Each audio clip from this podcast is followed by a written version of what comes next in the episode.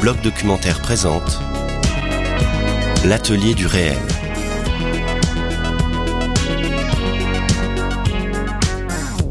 Bonjour à tous et à toutes, bienvenue dans ce tout premier podcast du blog documentaire. Vous nous connaissiez via notre site internet, et bien pour débuter cette décennie, nous avons eu envie de vous emmener sur de nouveaux chemins.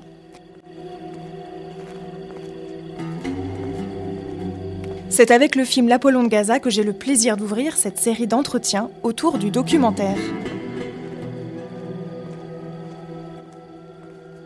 L'Apollon de Gaza, c'est l'histoire d'une découverte archéologique majeure, celle d'une statue du dieu grec, Apollon donc, extrêmement rare, qui aurait été découverte par un pêcheur dans la mer au large de la bande de Gaza. Seulement voilà, quelques jours après avoir été sortie de l'eau, la statue disparaît. Le film part sur les traces de l'Apollon deux ans après les faits, et nous avons ici le réalisateur de cette enquête passionnante, Nicolas Vadimov. Nicolas, quand on voit votre film, on cherche à comprendre quels ont été les chemins qui vous ont mené jusqu'à cet Apollon. Est-ce que vous êtes fondu d'archéologie ou est-ce que finalement vous êtes arrivé à cet Apollon par le contexte politique de Gaza? Alors, je, ne suis pas du tout fondu d'archéologie. Euh, j'ai une approche très très lacunaire de, l'archéologie. Mais ce qui m'a intéressé, c'est plutôt euh, cette histoire incroyable d'une statue d'un dieu, d'une divinité des arts, de la poésie, de la beauté, des divinations, des oracles, qui tout à coup émergent comme un rayon de lumière euh, dans un endroit des plus dévastés et qui disparaît tout aussi soudainement. Je me suis dit que c'était une formidable parabole de cet empêchement que les gens de Gaza vivent en permanence, que la région vit, cet empêchement de sortir de, cette situation quotidienne euh, terrible, de cet embargo implacable, de cette occupation, enfin voilà, du, gouvernement politique euh, qui impose quand même, euh, qui règne sur Gaza d'une main de fer, enfin tout ça, je crois que cette histoire était tout à coup la possibilité de parler d'un endroit que j'affectionne particulièrement, dans lequel j'ai déjà tourné, euh, une terre sur laquelle je n'imaginais plus forcément faire des images parce que je voyais plus très bien ce que pouvait faire le cinéma face à ce désespoir, face à la désespérance de la situation. Et puis là, tout à coup, euh, cette, lumière qui arrive, qui nous dit voilà, euh, un, Dieu est apparu dans Gaza un Dieu est reparti. Je me suis dit que c'était une formidable métaphore. Et qu'essayer d'aller chercher cette statue allait permettre, en cherchant la statue, de rencontrer des gens qui allaient nous en parler, de faire émerger la formidable richesse culturelle, euh, historique, euh, artistique de, Gaza, et puis c'est de rendre hommage à tout ce qui me, qui me fait aimer cette terre aussi fort. Alors, vous partez filmer deux ans après les faits. Est-ce que vous avez une idée claire de ce qu'est devenue la statue lorsque vous arrivez à Gaza pour tourner? Est-ce que vous savez ce que les Gazaouis vont vous raconter? Alors, ce que je sais déjà, euh, et, c'est ça tout le paradoxe du projet, c'est qu'en fait, très vite, je me dis, euh, la forme euh, sera une enquête, parce qu'il faut aller la chercher, cette statue, elle a disparu. Quand quelque chose disparaît, on va essayer de savoir où elle est, même si pour moi, euh, l'absence de la statue était tout aussi intéressante que, sa présence. Euh, dans tout ce qu'elle pouvait révéler de fantasmes, dans tout ce que les gens pouvaient projeter sur elle. Euh, c'était même, d'un point de vue purement dramaturgique, presque plus intéressant. Euh, maintenant, je ne savais pas exactement ce que j'allais rencontrer parce que le problème quand on tourne à Gaza, c'est qu'on ne peut pas préparer et repérer sur place. On fait des repérages un peu par procuration. Euh, en ayant des gens sur place qui rencontrent des gens, mais enfin, on n'est pas vraiment là. C'est très compliqué de mesurer la, la, situation, euh, le danger, la tension, la subtilité des choses. donc, on savait quand même avant d'y aller qu'on marchait sur des œufs parce que on a su très vite que la statue était dans des mains, euh, pour dire les choses gentiment, comme c'est dit dans le film, des mains obscures, en tout cas peu recommandables. Donc, en sachant ça, euh, il y avait l'idée que bon, on ne la verra sans doute pas, mais qu'on allait essayer de s'en approcher et, que les gens nous en parlent. Et que, avec ce fil rouge qui serait l'enquête, de là, on pourrait partir euh, et aller dans des chemins de traverse et évoquer le passé de Gaza, l'histoire. et ça, ça s'est passé comme on imaginait, si ce n'est que ce qu'on n'avait pas mesuré, c'était à quel point les gens qui l'ont, euh, qui le détiennent, n'ont vraiment pas envie du tout qu'on parle d'eux et qu'on s'en approche, parce que, euh, outre le fait qu'ils sont de cette manière dans l'illégalité, parce qu'ils ont, ils ont pris cette statue qui la retiennent prisonnière, surtout le fait que ce sont les gens les plus euh, recherchés par Israël. Voilà, donc notre insistance commençait, pouvait commencer à éveiller un peu des, suspicions. Euh, donc voilà, on marchait sur des œufs en permanence et il fallait expliquer qu'on n'était pas là pour savoir exactement précisément qui l'avait, qu'on n'était absolument pas connecté avec Israël, que notre intention n'était que cinématographique et poétique. Voilà, ce qui n'est pas la première des priorités actuellement euh, à Gaza. Bah, entre l'Apollon et moi, il y a une frontière infranchissable je ne peux qu'avoir des photographies ou des coups de téléphone. Mais pour moi, l'Apollon est sur une autre planète. Parce que donc, depuis 2014, je n'ai pas pu me rendre à Gaza. Je n'ai rien vu. Ce qu'il faudrait savoir, d'abord, c'est clarifier son histoire. D'où vient-il? Qui l'a trouvé? Comment l'a-t-on trouvé? Mais l'enquête sera difficile à mener. Apollon, c'est donc le, personnage principal de votre film et en même temps, il n'est pas présent à l'image. Le spectateur ne le voit jamais, si ce n'est au travers de photos que certains de vos personnages ont pu prendre avant sa disparition. Comment est-ce qu'on aborde, comment est-ce qu'on construit un film autour d'un vide, d'une absence? Bah, Déjà, ce qui conditionnait, je dirais, la structure euh, euh, dramatique du film, c'était tout simplement aussi euh, le temps qu'on allait pouvoir passer sur place. On savait déjà que ce serait juste 14 jours. C'est un temps court pour faire un long métrage documentaire. C'est le temps qui nous était accordé par les autorités israéliennes.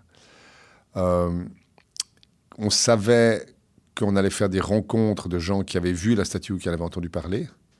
Maintenant, ce que je n'avais pas du tout prévu, c'était de faire des entretiens fixes, très stagés, comme on dit, mis en scène, euh, parce que c'est pas du tout le type de cinéma que j'ai fait jusqu'à présent, et que mes précédents films sont beaucoup plus construits autour de...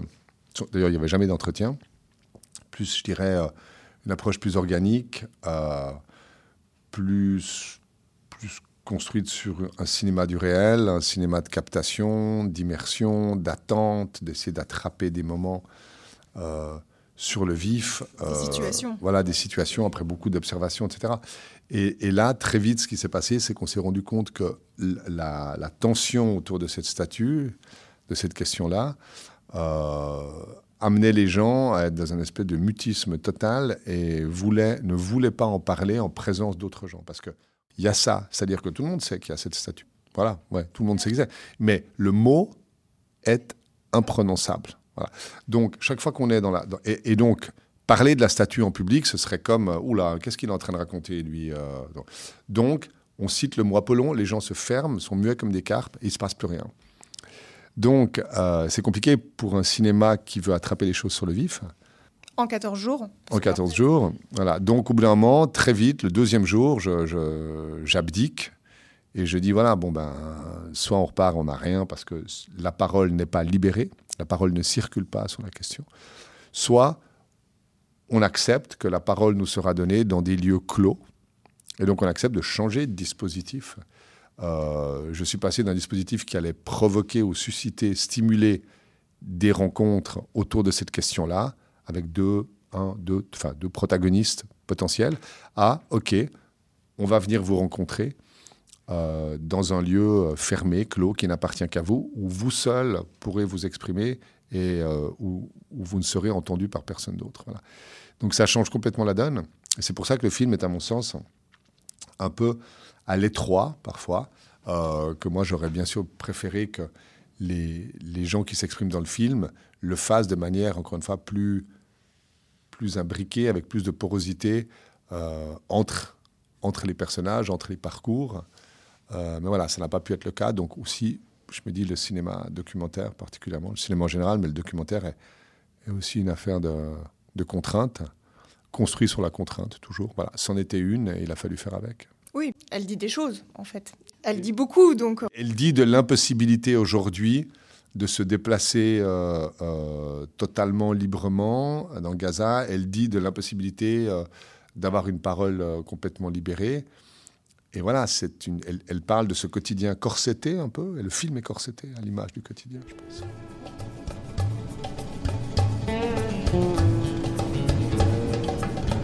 Il est en bronze, le bronze vit mal avec l'air salé du bord de mer, donc il faut absolument au moins le stabiliser, si ce n'est le restaurer, ce qui serait l'idéal.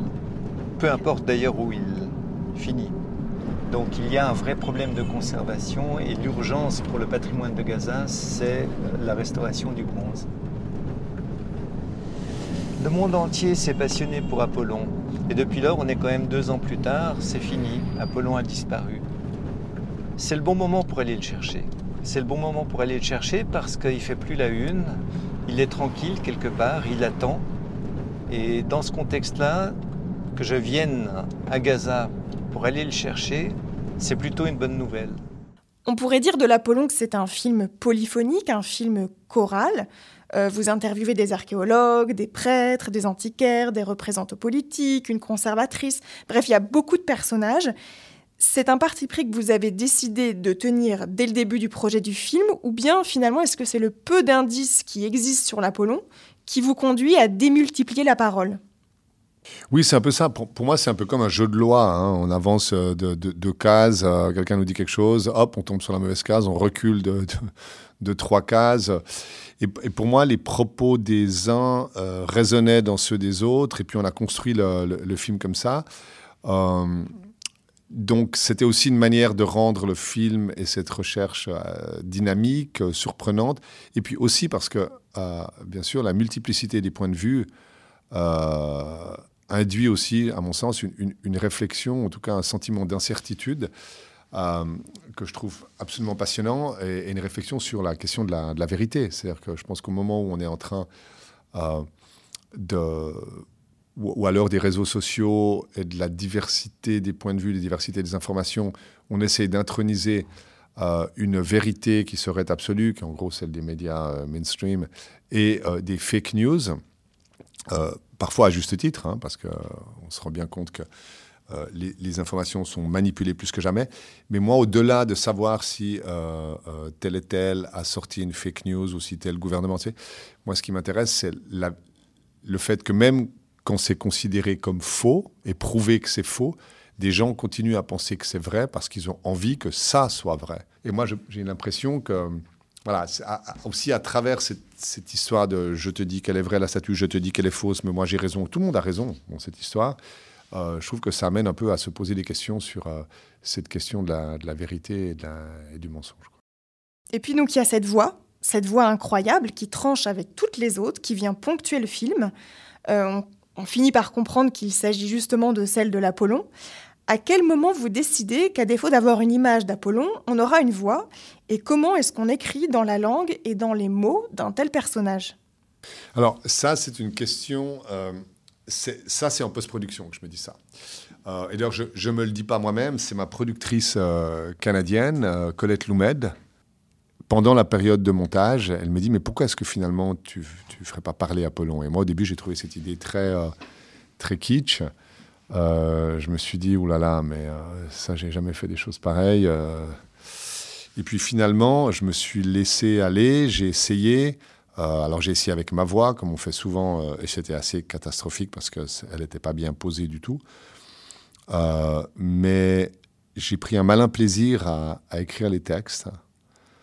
Euh, je me au, début, ça faisait un peu rire, euh, même ma, collègue, justement, collaboratrice, Béatrice Gelpa, qui m'a dit Mais ça va être totalement kitsch, tu vas pas. Et puis j'ai dit Non, on va essayer. Euh, et puis, voilà, je me suis inspiré des oracles de Delphes, j'en ai lu beaucoup. et puis finalement, les images aidant, le texte s'imbriquait assez bien dans les images, et puis on a fait des tentatives.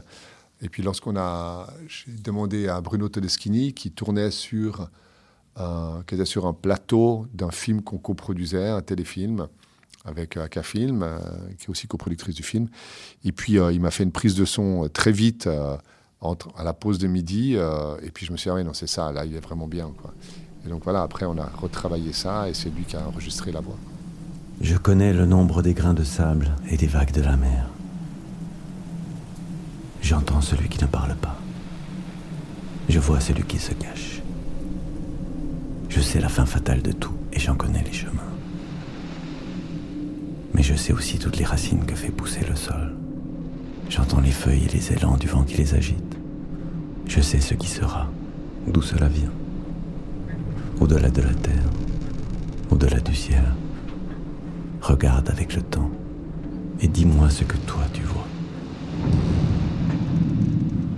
L'une des composantes d'un documentaire, c'est entre autres la mise à l'épreuve de ce qu'on a écrit, imaginé avant de partir, et puis ce qui se passe euh, dans la réalité une fois sur place. Dans le cas de l'Apollon, Nicolas, comment s'est passé ce transfert de l'imaginaire au réel? Et surtout, est-ce qu'il y a eu un moment clé dans le tournage? Un moment charnière, un moment où quand on est réalisateur, on comprend qu'une scène importante, euh, décisive pour le film est en train de se jouer? C'est une, une, question extrêmement intéressante parce que, vous voyez, par exemple, pour le film Aishin, euh, qui s'appelait ici en France, quand il est sorti Chronique de Gaza aussi, euh, j'ai eu une séquence comme ça, euh, charnière, autour duquel, qui a donné à la fois, qui, est vraiment matricielle du film, qui a donné naissance à la construction du film, et puis autour duquel le film s'est articulé. Il y a parfois ça. C'était une femme qui cherchait des, qui, cherchait, qui collectait des bouts d'assiettes en plastique euh, dans une maison euh, démolie et qui essayait de la, reconstituer, ce qui est un geste totalement dérisoire. Euh, et en même temps qui en disait tellement et qui, à partir de là, m'a permis de décliner. Je me suis rendu compte, en revenant à cette image-là, que tous les gens que j'avais rencontrés depuis deux jours avant étaient en train, les uns les autres, de recoller des choses qui étaient parties en morceaux. Soit des corps, soit des vies, soit des bâtiments, soit des familles. Et euh, je prenais ça comme exemple. Là, pour l'Apollon de Gaza, ça m'a manqué parce que justement, euh, euh, comme il y a cette impossibilité d'en parler, comme cette, beauté est enfouie, cachée, dissimulée, empêchée, justement, il n'y avait pas ce moment ou cette séquence où à laquelle j'aurais pu m'accrocher en me disant voilà, c'est autour de ça que je vais, je, vais construire le film. Euh, et plus on avançait, plus j'avais l'impression que cette histoire d'Apollon n'était qu'une pure et simple vue de l'esprit, qui était la, la, nôtre, celle de, de l'équipe, et qu'il n'y a que nous qui nous intéressions à ça, et qu'il n'y avait aucunement la place pour ça ailleurs. Et puis, finalement, je me suis dit qu'il fallait changer le, qu'il fallait changer le regard, euh, que là où on regardait, il n'y aurait que l'empêchement. Vu qu'on posait des questions, on disait il est où l'Apollon? L'Apollon, alors on n'en parle pas. L'Apollon, euh, comme je le disais avant, ça se passera entre quatre murs chez, chez moi. Euh, C'était pas très stimulant, pas très inspirant. Voilà. C'était un propos. Hein.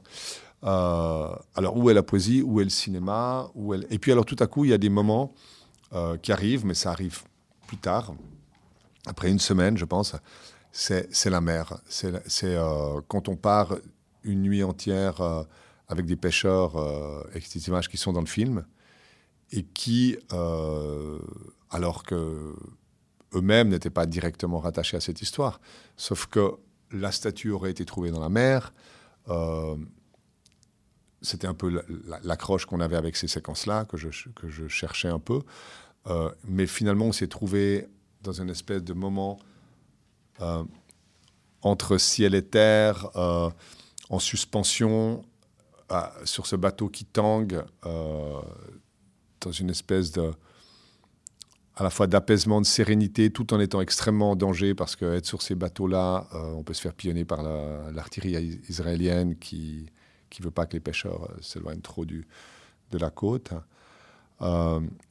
Et puis là, on filmait avec un, Alpha 7, le, le, le, Sonic est très très très sensible, et je sentais, je regardais un peu dans le, petit écran là, qu'on aurait des images très belles et qu'il y avait quelque chose qui était en train de se dessiner. Puis à partir de là, je me suis dit bon ben, on va continuer l'enquête, mais il faut vraiment que que nous, l'équipe, moi comme cinéaste, euh, avec Béatrice, avec euh, Franck Rabel et Carlos, on se réapproprie euh, le film et cette histoire en se donnant le droit de faire du cinéma, de faire des belles images, sans qu'elles soient directement reliées à notre question. Et c'est pour ça qu'après, je me donne la liberté d'aller filmer les, les jeunes en, me disant je vais chercher Apollon, donc la beauté, là où je peux la trouver. Alors chacun de vos personnages fait donc entendre sa voix singulière. Euh, le film a une dimension assez musicale. Comment est-ce que vous avez construit votre partition au montage et quelles ont été les lignes de force que vous avez privilégiées? Euh, D'abord, euh, une première tentative plus, je dirais, plus plastique, plus organique avec une, une monteuse québécoise, Sophie Leblond,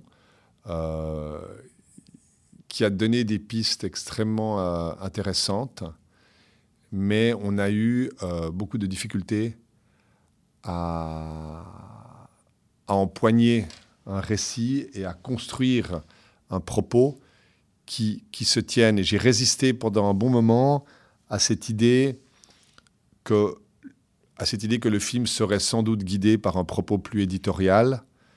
J'avais envie de travailler plus et de, mettre l'éditorial, en gros la quête de la statue, un peu en arrière-plan, et puis de travailler plus sur la plasticité des images et sur la résonance des images les unes envers les autres. Voilà. Proposer peut-être quelque chose de plus kaléidoscopique, un regard sur Gaza très personnel et tout ça. Et puis, euh, on s'est attelé à ça, et puis après, on a, on a arrêté notre collaboration pour diverses raisons, notamment des questions de disponibilité, des questions de dynamique, euh, voilà. Et puis là, on a repris, euh, je suis rentré en, Suisse, et on a repris le montage complètement à zéro, en acceptant cette fois-ci que c'était la, la quête de l'Apollon qui allait guider le récit, et que c'est ça qu'il fallait faire. C'est aussi comme ça que ça avait été tourné. Et, et à partir du moment où on a, accepté ça, on a construit un propos très éditorial, assez sec, euh, assez, euh, je dirais presque journalistique, euh, une enquête, tac, tac. Et puis, au fur et à mesure que ça prenait corps et que c'était solide, alors on, détendait les liens, on espaçait les informations. Et puis c'était très intéressant parce que là, c'était vraiment un, affinage, comme un réglage, de, un accordage de piano. Euh, si on espaçait trop et qu'on perdait l'information, comme c'est déjà très désécurisant parce qu'on ne sait pas et que les gens ont besoin de savoir, c'était maintenant je ne comprends plus rien. Euh, comment euh, Alors on remettait un peu de, propos et d'infos. Et puis quand on, en fait, mon objectif de la monteuse Christine Fett, qui, est suisse, et, moi, c'était en permanence d'étendre l'information et de mettre la poésie en avant. Mais voilà, on a dû jouer un peu avec ces, deux choses jusqu'au moment où, je pense, on a trouvé euh, le juste équilibre, en tout cas que ce film pouvait proposer avec les images qu'on avait. Nicolas, vous étiez déjà parti tourner à Gaza en 2009 pour votre film Aïchine.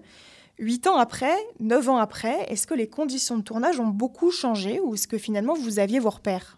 Oui, alors ça a totalement changé. Euh, aussi paradoxal que ça puisse paraître, en, 2000, euh, décembre 2008, janvier 2009, donc on, va avec euh, Galpin en janvier 2009, lors de, juste après l'opération Plomb durci, les gens sont en train de penser leurs plaies, enterrer leurs morts, reconstruire les maisons, ou plutôt pas encore les reconstruire, mais enlever les gravats, etc. La situation est d'un point de vue physique catastrophique. Et en même temps, les gens sont dans un espèce d'état d'hébétement, de sidération, mais aussi de disponibilité, de vulnérabilité sans doute, mais aussi de disponibilité parce que quelqu'un qui vient avec une caméra, quelqu'un qui vient prendre des images est forcément quelqu'un de bien intentionné, quelqu'un qui est de leur côté, quelqu'un qui veut témoigner. Et donc une facilité incroyable à à recevoir des témoignages, à filmer, les gens oublient qu'on est là. Euh, et puis, euh, alors bien sûr, on, ne trahit absolument pas, on demande, euh, et puis on montre après. et puis là, c'était vraiment, je me suis toujours dit, c'est presque indécent de le dire, mais ça a été un tournage même agréable, d'un point de vue purement du tournage, d'un point de vue cinématographique, très agréable, très chaleureux, très humain. Et puis là, cinq ans plus tard, non, ouais, cinq, six ans plus tard, sept ans plus tard, sept ans plus tard. On arrive et, euh, Et la situation au quotidien, elle, elle est pas, elle, est catastrophique. On va pas commencer à faire des, échelles de valeur, mais j'entends, on n'est pas sous les bombes. On n'est pas sous les bombes d'il y a une semaine. On est sous les bombes de temps en temps. Et pourtant, euh, une extrême tension. Euh, et une situation, très vite, je comprends que sortir une caméra, être dehors avec une caméra, c'est exactement comme une équipe de M6 ou de, ou de TF1 qui se retrouve euh, dans un quartier sensible en France. C'est-à-dire, qu'est-ce que tu viens foutre ici? T'es pas de notre bord, tu es là pour nous pourrir la vie, dire de la merde sur nous, donc on te caillasse. Voilà. C'est cette ambiance-là. Et pourquoi? Parce que euh, on nous l'a expliqué au bout d'un moment, parce que moi je trouvais que c'était dur. Alors après, comme, on connaît les gens, au bout d'un moment on explique, puis après, après cinq minutes, ça va très très bien mais on perd ce temps de l'improvisation, ce temps de la spontanéité. Et pourquoi c'est comme ça? Parce que euh, non seulement ils se sentent délaissés de tout le monde, abandonnés de tous, euh, mais aussi parce qu'en 2014, euh, les, médias ont relayé, quand même, les médias occidentaux ont beaucoup relayé la théorie israélienne, l'hypothèse israélienne, qui est que le Hamas servait de la population civile comme bouclier humain et tirer des roquettes depuis des zones résidentielles. Ce qui est sans doute parfois vrai, mais enfin, c'est de loin pas le cœur du problème. Voilà. Donc, ils se sont sentis totalement trahis euh, et tournés en bourrique par les, médias. Et donc, maintenant, quand on va là-bas, on est ceux qui ont dit ça. Voilà. Donc, il faut remonter le fil, remonter l'histoire, dire non, pas nous, euh, c'est pas ce qu'on pense, etc. Donc, il y a une suspicion envers les gens qui filment. Et la plupart des gens qui filment sont des gens qui font du news, c'est pas des cinéastes. Donc ça, c'est compliqué. Euh, c'est compliqué de filmer dans la rue, comme c'est compliqué de filmer dans une cité. Après, une fois qu'on est avec les gens, on est bien, mais donc on n'est pas dehors. Euh, et puis après aussi, pour les raisons que j'ai citées avant, euh, dues à, la tension autour de cette question de la statue et des divergences, des dissensions entre le Hamas politique et le Hamas militaire, parler de la statue, c'était comme raviver cette histoire, raviver cette tension et jeter de l'huile sur le feu. C'est pour ça que c'était compliqué.